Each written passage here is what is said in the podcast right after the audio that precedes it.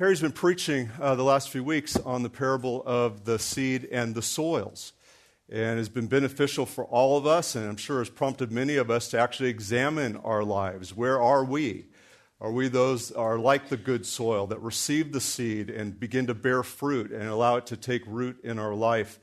And so I know many of you are praying and thinking about your genuine uh, devotion to Christ and when we think about the ministry of the gospel itself, that very seed that we're called to sow, this morning I want to speak to what does the Bible say is the real aim of the gospel? And it's going to tie into the song that we just sang this morning. You know, I just speak to you this morning as a fellow brother in Christ. I'm not here to impress you with exegetical skills or a fine sermon. What I want to do is speak to you devotionally and what we can derive from the scripture as to what it is that God ultimately intends for us through the work and ministry of the gospel. I've entitled this Delighting in God, Our Chief Aim in Life. As I get older, and those of you who, like Mark Curry, can remember those old examples of uh, technology and things like that that have now come to fruition, the older you get in the Christian life, what you begin to understand is life holds both trials and hardships and suffering, and remarkable joys and blessings. And a lot of times, these two things actually come at the very same time. And you grow to learn that life itself is not just seeking the perfect life or the most comfortable life or trying to get everything in your life so fixed that you can take that deep breath that we all long for, that our souls long for. That deep breath, the rest of our souls, is what we await ultimately. This is the rest that the author of Hebrews speaks to. It's that eternal rest in the presence of God. And the reason I, I reference this is that sometimes we begin to place demands on ourselves and even our demands on God that the reason that He saved us and exists is somehow fix our lives in this present world or some, somehow to uh, answer our prayers in such a way that all of our needs are met and we can take that collective breath. Now, we can know the peace of God in the midst of hardship and trials. That's a promise that He makes to us that comes through His abiding presence, which is a wonderful truth. What I'm speaking of is a sinful tendency to begin to see God only as the dispenser of those things that fix my world and miss out on God Himself and the intended relationship that He wants to have for us. And the reason I want to focus on this is I believe the secret of knowing joy in the Christian life is not your circumstances. It's not just accumulating enough wins in the Christian life or successes in ministry or life or fixing your kids or fixing your family or fixing your house or whatever else. Um, that is a constant reminder that we live facing the reality of fallenness and that somehow God is the one that we just go to to fix our world. He ultimately has fixed everything, and there will be a new heaven and a new earth, and there will be this ultimate rest that is ours. But we can know a joy in the midst of suffering and hardship and trials. But we can also, at the same time, recognize his hand of work among us and celebrate those wonderful provisions and blessings and, and acknowledge that. And so I know many of you are nodding because you know as you live life that it is true, the Christian life, that it's both often coming at the same times the highs and lows, the challenges with the joys. And if you're a person who is going to find your joy or your happiness in whether you're always at a high or being pulled out of a low, you're, going, you're missing out on the ultimate reality of who God is and what He intends for us in this life and in the future life. Does that make sense? So I want to kind of elevate you. I want to encourage you from Scripture this morning to say, you know, no matter what your present circumstances are, I can assure you, if everything's going great, that's going to change.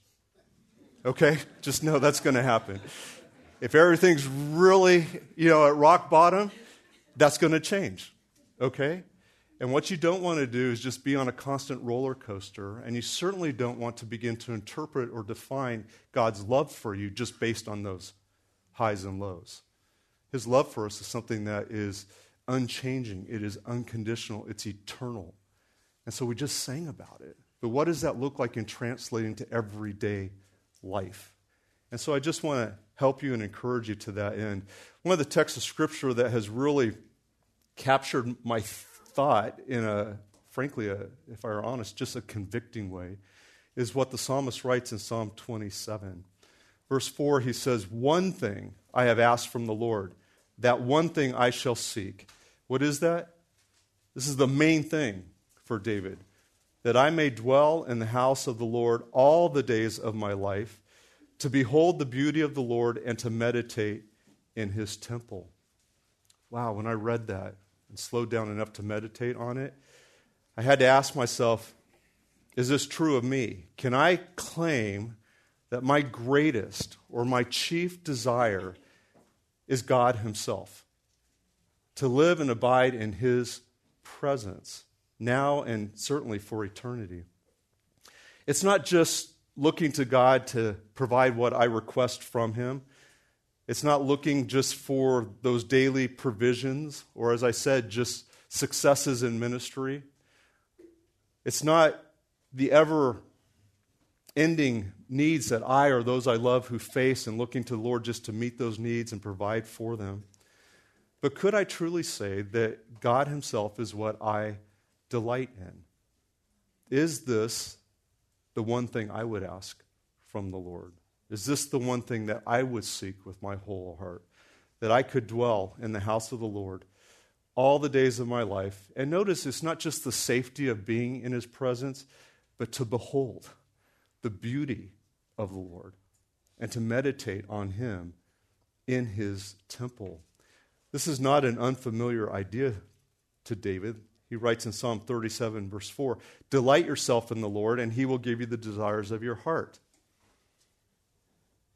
So if David is calling the nation to delight in the Lord, he's speaking from firsthand experience because we just read earlier that he said, This is my one aim. This is my chief aim to delight in the Lord. But he didn't want to just be true of him, he wanted to be true of those that he led, those that he shepherded.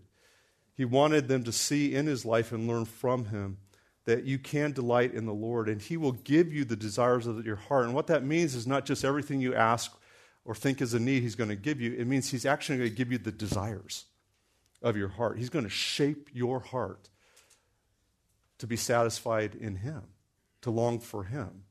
And then all the things that you do desire in life are for his glory and for his good and for his purpose. And so there's this effect of delighting in the Lord that is actually going to produce in us a heart that finds our greatest joy in Him. He repeatedly claimed to have found the sweetest joy and pleasure in the presence of God. He wrote earlier in Psalm 16, verse 11, You will make known to me the way of life. In your presence, do you know what it says? Is fullness of joy. Fullness of joy. In your right hand, there are pleasures forever text I'm sure familiar to us is Psalm 63, verses 1 through 3. He says, God, you are my God.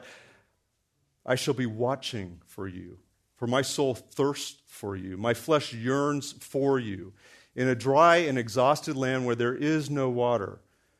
What's the picture that he's painting? It's, it's like being in the middle of a desert. So focused on the only thing, the greatest need that you have, and the only thing that's going to satisfy it for that person crawling across the desert sands is what? It's a drink of water. Right? Everything else falls away. There is nothing else that I need other than this. And that's what he's saying. And he continues to say, As a soul thirsts for you and my flesh yearns for you, so have I seen you in the sanctuary to see your power and glory. Where does he find the relief? Where does he find what his soul longs for? It's in the presence of God himself. Or in Psalm 65, verse 4, he says, Blessed is the one you choose and allow to approach you. He will dwell in your courtyards, and we will be satisfied with the goodness of your house, your holy temple. And lastly, from his pen, we see in Psalm 84, verse 1 and 2, How lovely are your dwelling places, Lord of armies. My soul longed and even yearned for the courtyards of the Lord. My heart and my flesh sing for joy to the living God. And so I read those texts and I have to ask myself the question do I really love God? Yes, I know He loves me. Maybe I don't fully comprehend that and I can aspire to grow to understand that. But is that producing in me a love for Him? And as I've been reflecting on these texts of Scripture, I found myself studying uh, the book of John, particularly the Gospel, chapter 14 through 17. And, uh, you know, I like to recommend books, so I'll do it again today. Uh, a book that's been helpful to me is a series of sermons by Sinclair Ferguson entitled Lessons from the Upper Room The Heart of the Savior.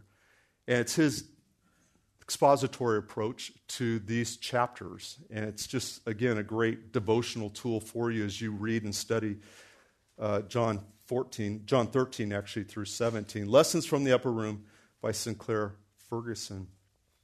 And what Ferguson does so well, and I would encourage you to do the same, is take some time and read John 13 through 17. Read it as a whole. Listen for the theme in that. I'm going to do my best to try to uh, survey that this morning and give you a, a sense of what the emphasis is in those passages. But as you read those chapters, you're going to begin to hear the heart of our Lord Himself. And you're going to find it's very complementary to what we just read with regard to the psalmist. If you look at these chapters, you see in John 13 through 17, these are the very final hours before Christ goes to the cross. These are critical moments in his life and ministry. He's spending time with his disciples in the upper room. And as you know, when somebody says goodbye that you're not going to see for a long time, the last words that they share with you often are the most important words, the thing that is most central to their heart and their thinking that they want to leave with you. And that's true in these chapters. Christ has gathered his disciples in the upper room and he wants to speak to them in a way that's going to benefit them, not just in the moment, but for the future that he knows is coming and awaits them. Chapter 14, uh, as he has explained to them that he is going to be betrayed and he's going to be uh, taken from them, their immediate response is a natural response, is one to be expected. They've just spent three and a half years with Jesus Christ, living every day with him, walking with him, observing his ministry. And while they still fell short of fully comprehending all of who he is and what he was going to do, they came to love and know Christ. And Christ is now saying to them, I'm going to leave you. I'm going to leave you. And John chapter 14 begins with that testimony to them. And he immediately speaks to the condition of the thought that they have of being separated from Christ. What does he say in verse 1? He says, Listen, don't let your heart be troubled. Believe in God, believe also in me. In my Father's house are many dwelling places. If it were not so, I would have told you, for I go to prepare a place for you. And if I go and prepare a place for you, I will come again and receive you to myself, that where I am, there you may be also. What's Christ saying to them? Look, my separation from you is just a temporary separation. You don't need to be anxious about me leaving you because it doesn't define the kind of love and commitment I have to you as my disciples. And he assures them, just right on the heels of saying, I'm going to be taken from you, don't worry, I'm going with a purpose. I'm making a place for you, and then I'm going to come back and get you. So, what is Christ comforting them with? It's the assurance that this relationship is not going to be severed, it's not going to be broken. It's a relationship that's going to last for all eternity. That's the word of comfort that Christ gives to his disciples. He goes on in chapter 14 and addresses this and says that he's going to not forsake them. And he uses the imagery of uh, not abandoning them as orphans. And so he purposely uses familial language, the most intimate of relationships, a father child relationship. He said, I, God, the Son of God, we, God, Father, Son, Spirit, Spirit, are never going to abandon you. You're not at risk. You will never be left as an orphan. As a matter of fact, I have some good news for you in my physical absence, I'm going to send to you the Holy Spirit. So you will not be alone. I will remain abiding in a way that is present with you. God with you. What a comfort that must have been to the disciples, where they fully grasped and understood what the work of the Holy Spirit was going to be in their life and ministry. They would come to appreciate that. They would come to know his presence and his strengthening power in the face of suffering and martyrdom. They would know the power of God in them and with them in the days to come. And so Christ is trying to set hope in their heart and encourage them that the relationship that they were saved for, brought into for eternity, was not at risk. Now he goes on in chapter 15 and expands on this, and he promises that those who are truly saved can know what it is to abide in Christ, meaning that they can experience intimate fellowship with Christ through the Holy Spirit. And out of that relationship, they can bear fruit. That's the imagery, isn't it? Of the vine and the branch. Right? And he's saying that the true vine, you know, or the true branch is attached to the true vine. And life comes from the, uh, the vine, and that is Christ himself. And so, this picture that he begins to paint for them, if you look at John chapter 15, where he explains all this, then he says in verse 9, Just as the Father has loved me, I have also loved you. Abide in my love. If you keep my commandments, you will abide in my love, just as I have kept my Father's commandments and abide in his love. These things I have spoken to you so that my joy may be in you and that your joy may be full. Notice that what you begin to see is Christ attaches the idea of the fullness or the full extent of real joy is found where? It's in relationship with Him. And it's a relationship that is not at risk for those who truly know Him. It's a relationship that is eternal. And so there's something available to us as believers in relationship with Christ that should be the source of our joy. It's not our circumstances, okay? It's in the person of God. This is Christ's encouragement to them. Well, he goes on in chapter 16 and he reminds them. He says in verse 5 But now I'm going to him who sent me, and none of you asked me, Where are you going? But because I've said these things to you, sorrow has filled your heart. But I tell you the truth, it is to your advantage that I go away. Now that sounds contradictory, doesn't it? They're afraid he's going to leave. They're sad about that. They're concerned about being separated from him and losing his fellowship. And he says in verse 7 But I tell you the truth, it is to your advantage that I go away, for I do not go away. For if I do not go away, the Helper will not come to you. But if I go, I will send him to you. What an amazing promise. Where Christ, who was Emmanuel, which means what? God with us. Notice what he's now saying.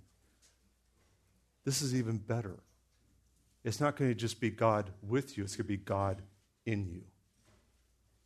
The indwelling presence of the Holy Spirit. And by Christ's own words, he's saying, This is even better than my physical presence with you.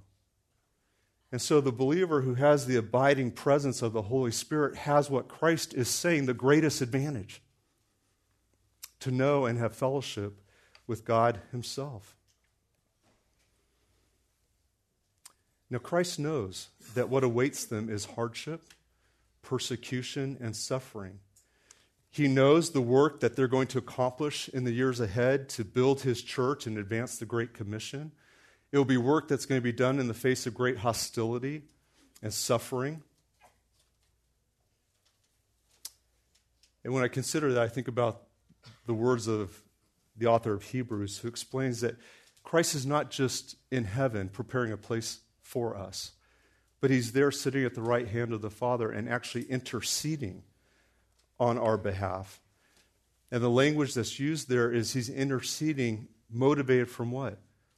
Sympathy, knowing exactly what it's like to endure hardship and suffering, even to the point of persecution and death.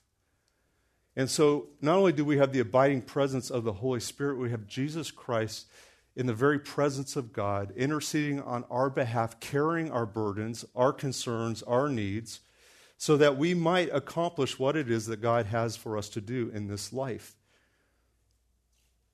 What a loving, ministry of Jesus Christ on our behalf. That carries on whether you recognize it or not. But it is occurring today. Why? Because he loves us and he will not forsake us. And so, in these chapters leading up to John 17, we see that what Christ is emphasizing through all of this is this wonderful opportunity to find the fullness of joy in abiding relationship with Him. And we have every resource available to us. The residence of the Holy Spirit, certainly we have the testimony of the revelation of God's Word. We have the comfort and care of fellow believers who remind us of these truths in the midst of life's circumstances. And we have the assurance of what awaits us no matter if we live a long life or a short life. If we die natural deaths in our bed, take our last breath in peace, or whether we face the reality of giving our life for Christ. This is assured for us. And so, with that in mind, by way of introduction, I want us to look particularly at John 17. This text is referred to as the high priestly prayer, speaking about Christ's intercession and prayer before the Father on our behalf. And there's so much here, and I'm just going to give you a survey of it and try to identify four reasons why delighting in God must be our chief aim as well. The first reason or observation is this delighting in God is the chief aim of eternal life. John 17, verses 1 through 3, we can read that. We read, Jesus spoke these things, and raising his eyes to heaven, he said, Father, the hour has come. Glorify your Son, so that the Son may glorify you just as you gave him authority over all mankind, so that to all whom you have given him, he may give eternal life. Now, listen, verse 3, underline it, circle it, whatever you need to do. And this is eternal life that they may know you, the only true God, and Jesus Christ, whom you have sent. This is Christ's definition of eternal life. This is what he says is going to, to be affected by his work on the cross. He's saying, On the cross, I want you to glorify me that I might glorify you. And the word glorify, what the essence of it really is, is the full display of the character and heart of God. What's going to transpire on the cross is the greatest demonstration of the character and love of God. The fullness of his mercy and compassion on behalf of those who do not deserve it. And so Christ is going to glorify the Father on the cross. But he wants others to know and understand what it is that he's seeking to accomplish in that work and ministry on the cross. Yes, it's eternal life. And he defines it as this to know you, the only true God, and Jesus Christ, whom you have sent. Michael Reeves, in speaking on this topic, makes this observation. He says, The treasure and glory of heaven is God Himself. Our preoccupation and glory will not be God's blessings in themselves, but the blessed God Himself. Since we are sure in the eternal embrace of Jesus Christ, we are a people of hope. And in our mission today, we invite the sinful, broken, and empty not to the hope of heaven as an ethereal afterlife, but to the beauty, fullness, and glory of the Lamb who was slain for us as I thought about that, you know, I consider so often we do consider what we've been saved from as the great gift of eternal life, the real treasure of the gospel. And after coming to faith, we often focus on the work God has called us to do. But what Christ is saying in reality is that eternal life is relationship with God, the Father, the Son, and through the Spirit. Do you understand the distinction? What have you been saved for? Is it just escape from punishment, just from the difficulty of, of living in a fallen world? Is it just the immense glories of heaven? Well, Reeves helps us be mindful what Christ is actually saying here as well. It, those things are amazing, and we look forward to them, but they're not ultimate. It's the person of God Himself. We know this if you look further down in the chapter, John 17, verses 20 through 26. I just want to read this for you. He says, I'm not asking on behalf of these alone, but also for those who believe in me through their word, that they may all be one, just as you, Father, are in me and I in you, that they also may be in us, so that the world may believe that you sent me. The glory which you've given me, I also have given to them, so that they may be one just as we are one. I and them, and you and me, that they may be perfected in unity, so that the world may know that you sent me, and you loved them just as you loved me. Father, I desire that they also, whom you have given me, be with me where I am, so that they may see my glory which you have given me. For you loved me before the foundation of the world. Righteous Father, although the world has not known you, yet I have known you, and these have known that you sent me and I have made your name known to them, and I will make it known so that the love with which you love me may be in them and I in them. Do you hear the purpose statements of the gospel? Every time we read so that, it's the reason, it's the rationale. And repeated in these verses, the so that statement is that we may be one with Jesus, as Jesus is one with the Father, and they can be one with us. This is his definition of eternal life relationship with God Himself. Just as we are one, and they also may be in us, and the love which we enjoy together may also be enjoyed by them. Don't miss out on the emphasis here. It's a mutual joy, it's a mutual fellowship, it's a mutual delight in one another. So often we consider ourselves to be those vile sinners, and it's certainly true that are undeserving of God's grace and salvation.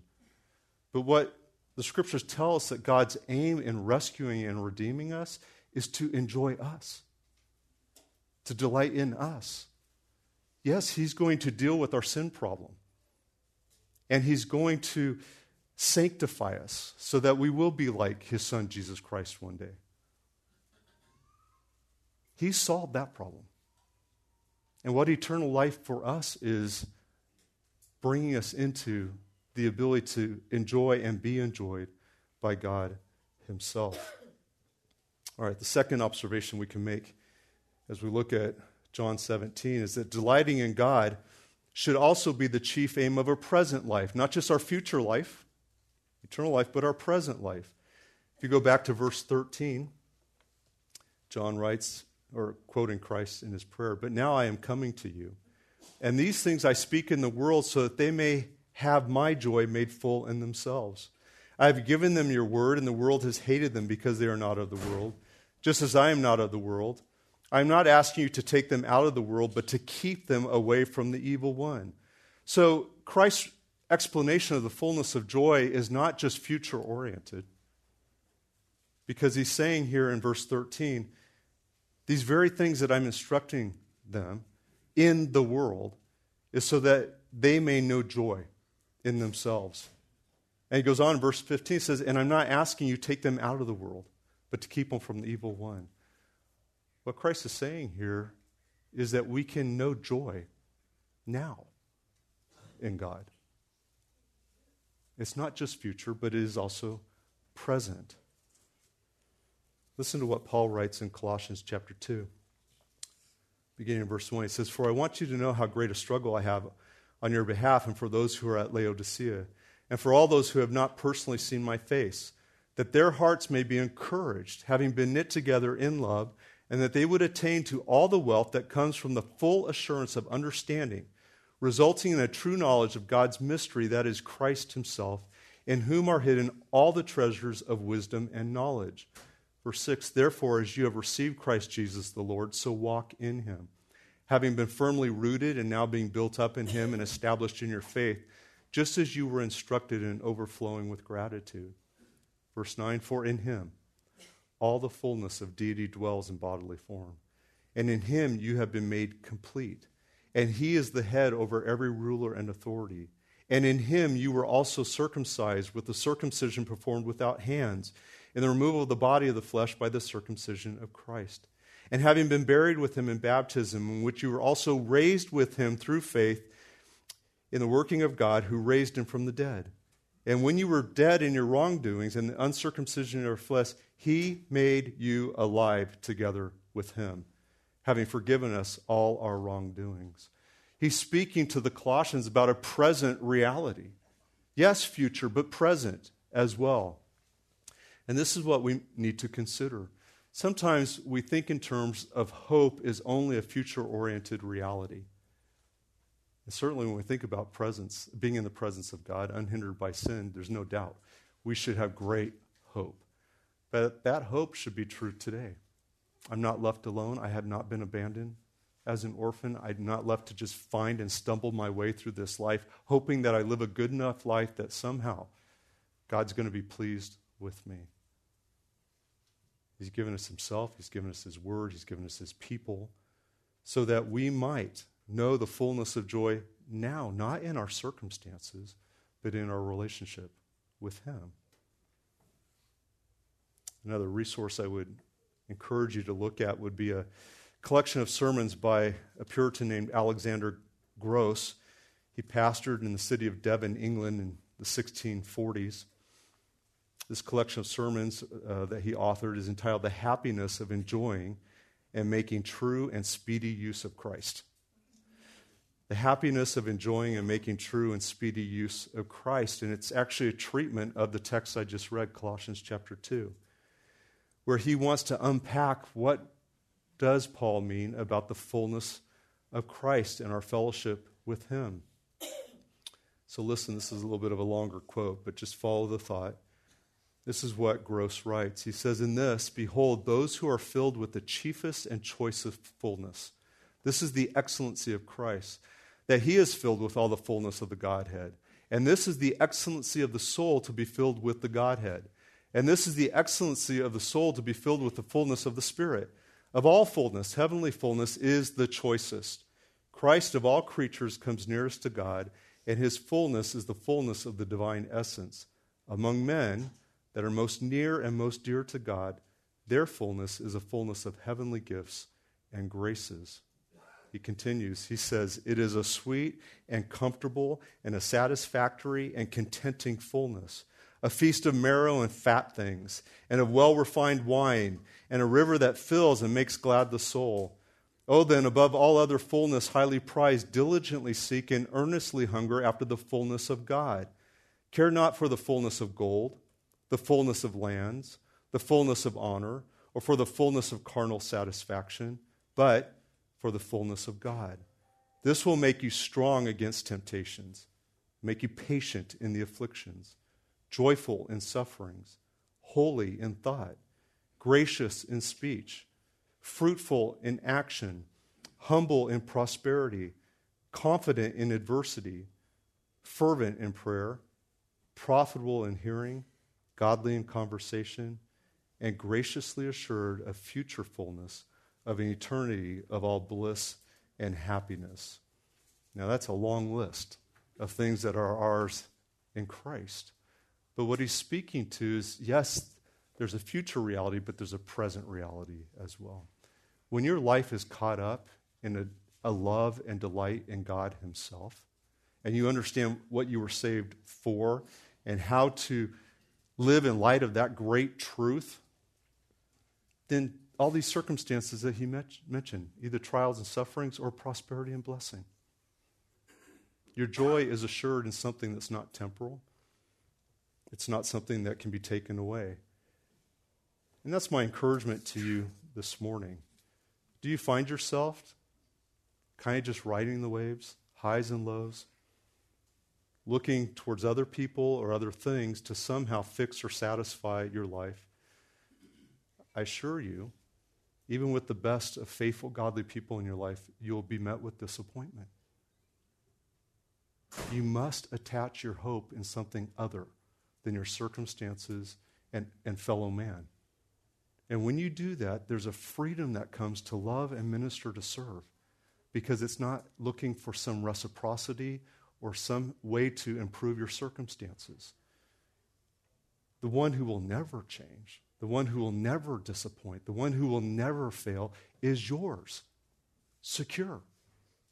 And to live in light of that will enable you to move through life, no matter the circumstances, with a fullness of joy. This is what Paul says, and I think it's very practical for us in Philippians chapter 4, verse 11 through 13. It's there he says, I can be content or satisfied in all circumstances. Wow. How many times have you read that or heard a sermon on that and thought, that is not true of me? Right? Well, let's read what Paul writes, verse 11 of chapter 4. Not that I speak from need, for I have learned to be content in whatever circumstances I am. I know how to get along with little, and I also know how to live in prosperity. In any and every circumstance, I have learned the secret of being filled and going hungry, both of having abundance and suffering need. What does he say? I can do all things through him who strengthens me. What's Paul saying to us? Look, there is one thing. There's one ultimate reality that I'm anchored in. I am his and he is mine. And nothing, even prosperity, is going to come close to the joy that comes in knowing Christ. If you set your eyes there, not only will it be fleeting, it will not satisfy. And even when you don't have what you think you need, you have everything that you truly need. Point number three that we can derive from this text is found in verses 17 through 21. Christ continues in this prayer, saying to the Father, Sanctify them in the truth. Your word is truth. Just as you sent me into the world, I also sent them into the world. And for their sakes I sanctify myself so that they themselves also may be sanctified in truth. I'm not asking on behalf of these alone, but also for those who believe in me through their word, that I may all that they all may be one, just as you, Father, are in me and I in you, and that they also may be in us.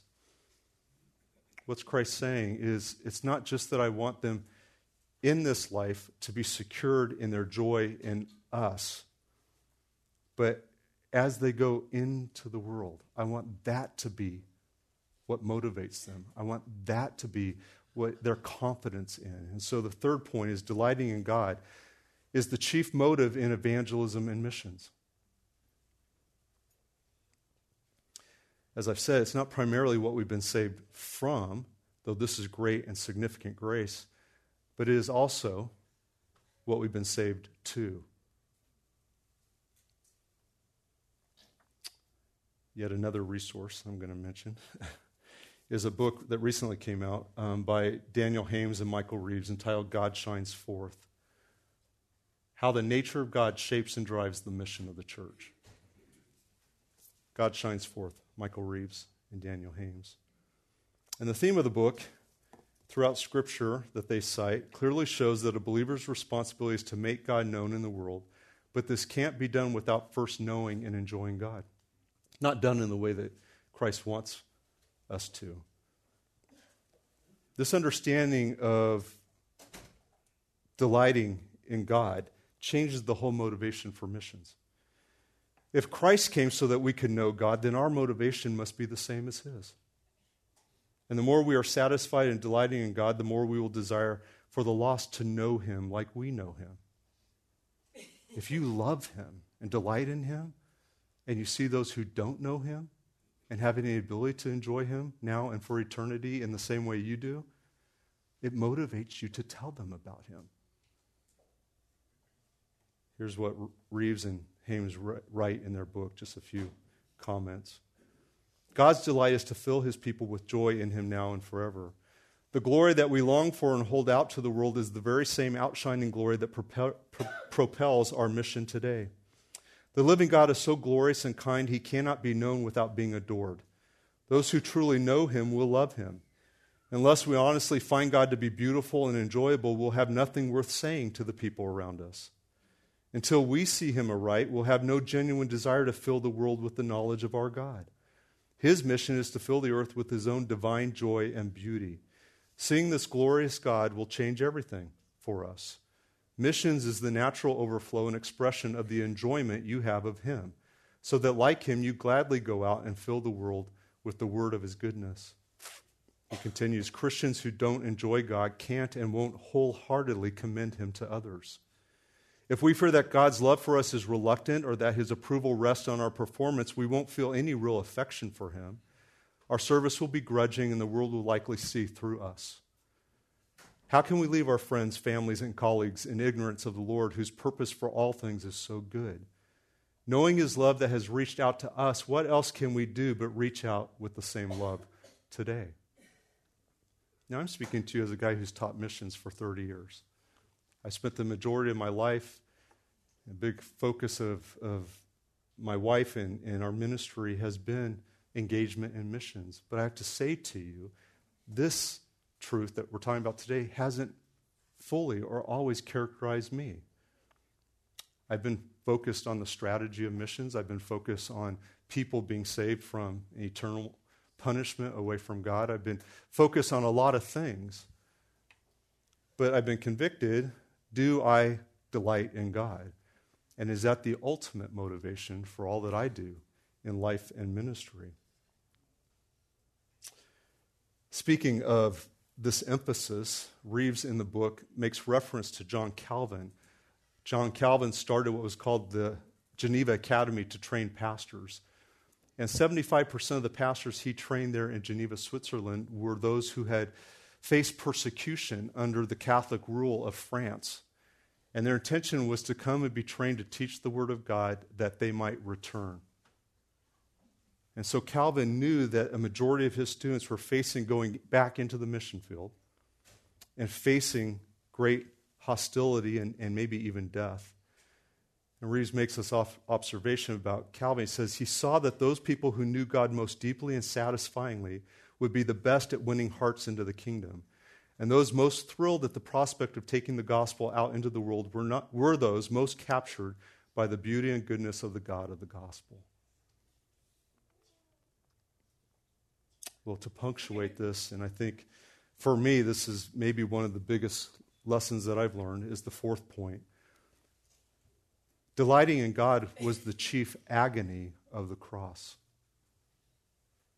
Delighting in God was the chief agony of the cross. What happens in the text of Scripture? Well, if we continue reading, following this time of prayer, we find Christ in the garden. Now we begin to see the actual passion begin to take place where he is moving towards the cross. It says in verse 1 when Jesus had spoken these words, he went away with his disciples across the ravine of the Kidron, where there was a garden which he entered with his disciples. And in this context, we are exposed to what Christ continues to pray to the Father. And this narrative is expanded on in Matthew chapter 26. So listen as I read the text. Then Jesus came with them to a place called Gethsemane and told his disciples, Sit here while I go over there and pray. And he took Peter and the two sons of Zebedee with him and began to be grieved and distressed. And then he said to them, My soul is deeply grieved to the point of death. Remain here and keep watch with me. Verse 39 And he went a little beyond them and fell on his face and prayed, saying, My father, if it is possible, let this cup pass from me. Yet not as I will, but as you will. And he came to the disciples and found them sleeping. And he said to Peter, So, you men could not keep watch with me for one hour? Keep watching and praying so that you do not come into temptation. The spirit is willing, but the flesh is weak. He went away again a second time and prayed, saying, My father, if this cup cannot pass away unless I drink from it, your will be done. Again he came and found them sleeping, for their eyes were heavy. And he left them again and went away and prayed a third time, saying the same thing once more. Luke 22, verse 42, adds to this. As he was praying, he says, Father, if you are willing, remove this cup from me, yet not my will, but yours be done. Now an angel from heaven appeared to him, strengthening him. And being in agony, he was praying very fervently, and his sweat became like drops of blood falling down upon the ground. What we see in this moment after everything he's communicated to the disciples, as he begins to intercede with the Father, he is characterized by a level of agony, spiritual, you want to say emotional, and physical agony that led to him sweating like drops of blood. This is an extreme agony. And so we're left to ask the question what was it that grieved him so much? What experience on the cross did he anticipate which would cause him to suffer such agony just at the thought of it? Was it that he came to love and was rejected and was going to be ridiculed and despised in a public way? Was that it? Was it that he came to die and now anticipated the physical torture and pain and suffering? I think many of us have assumed that is what led him to this point of agony. But if we read the account of the crucifixion carefully, we would bear witness, yes, to the atrocities he would experience. And so there is every reason to think that these are the things which caused him such dread. But we see something unexpected in his responses to these realities on the cross. Matthew 27, verse 41 tells us In the same way, the chief priests also, along with the scribes and elders, were mocking him and saying, He saved others, he cannot save himself. He is the king of Israel. Let him now come down from the cross, and we will believe in him. He has trusted in God. Let God rescue him now, if he takes pleasure in him, for he has said, I am the Son of God. And even the rebels who had been crucified with him were also insulting him in the same way. Yet, in reading the account of the crucifixion, he did not respond to either of these realities except with resolve and kindness. He says, speaking of the people before him, Father, forgive them, for they know not what they do. Or he says to the one thief on the cross, Today you will be with me in paradise. We don't see Christ characterized by agony in those moments of physical suffering or even facing ridicule and persecution. So, what was it that grieved him so much? We'll continue on in Matthew 27, verse 45. This is what we read. Now, from the sixth hour, darkness fell upon all the land until the ninth hour. And about the ninth hour, Jesus cried out with a loud voice, saying, Eli, Eli, Lama Sabachthani. That is, My God, my God, why have you forsaken me? And some of those who were standing there, when they heard it, said, This man is calling for Elijah. And immediately one of them ran and taking a sponge, he filled it with sour wine and put it on a reed and gave him drink. But the rest of them said, Let us see Elijah if Elijah comes to save him. And Jesus cried out again with a loud voice and gave up his spirit. So, what was the true moment of agony for Christ on the cross? See, what grieved Christ the greatest was being separated from, forsaken by, hindered from remaining in the presence of the Father.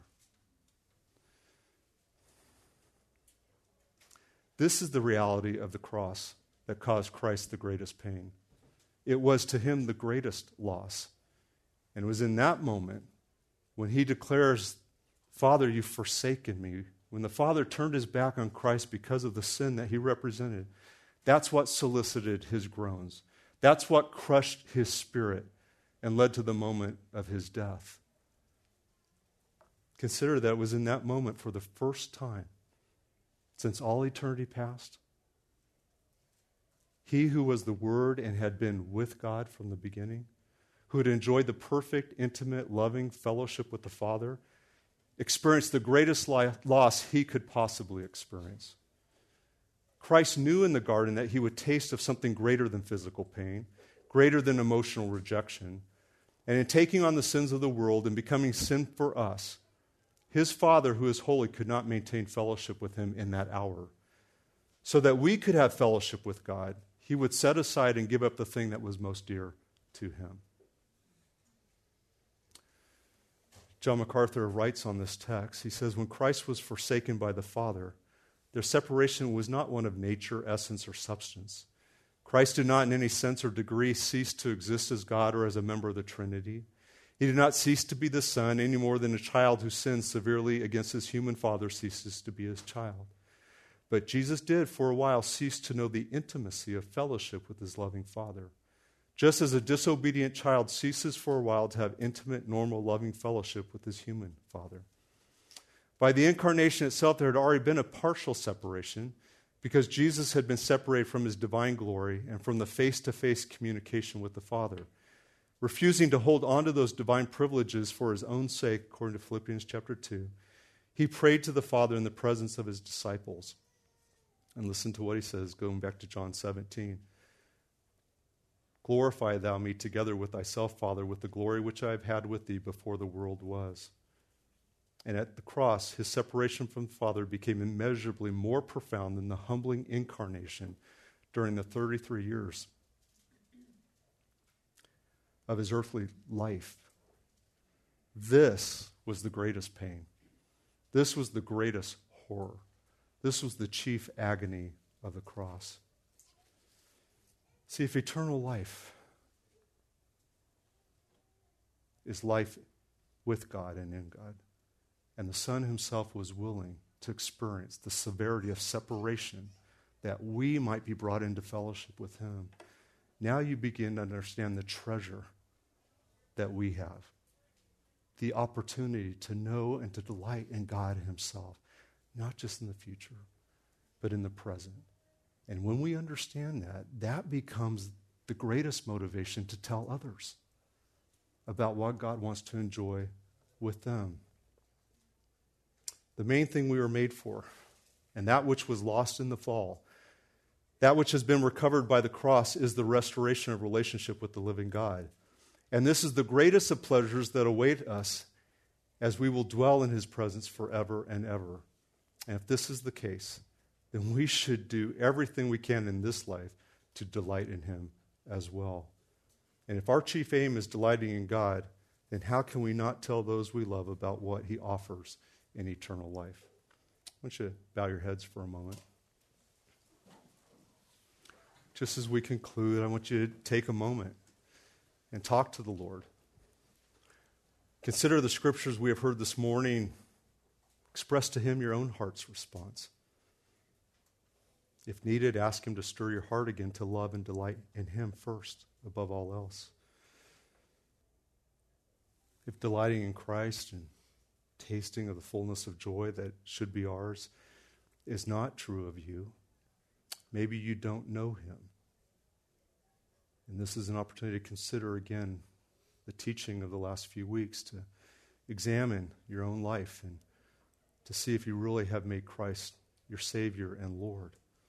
Or maybe you're a believer who has found that your heart has grown cold or distant. You're preoccupied with people's behaviors and circumstances or realities at work or uh, in our world.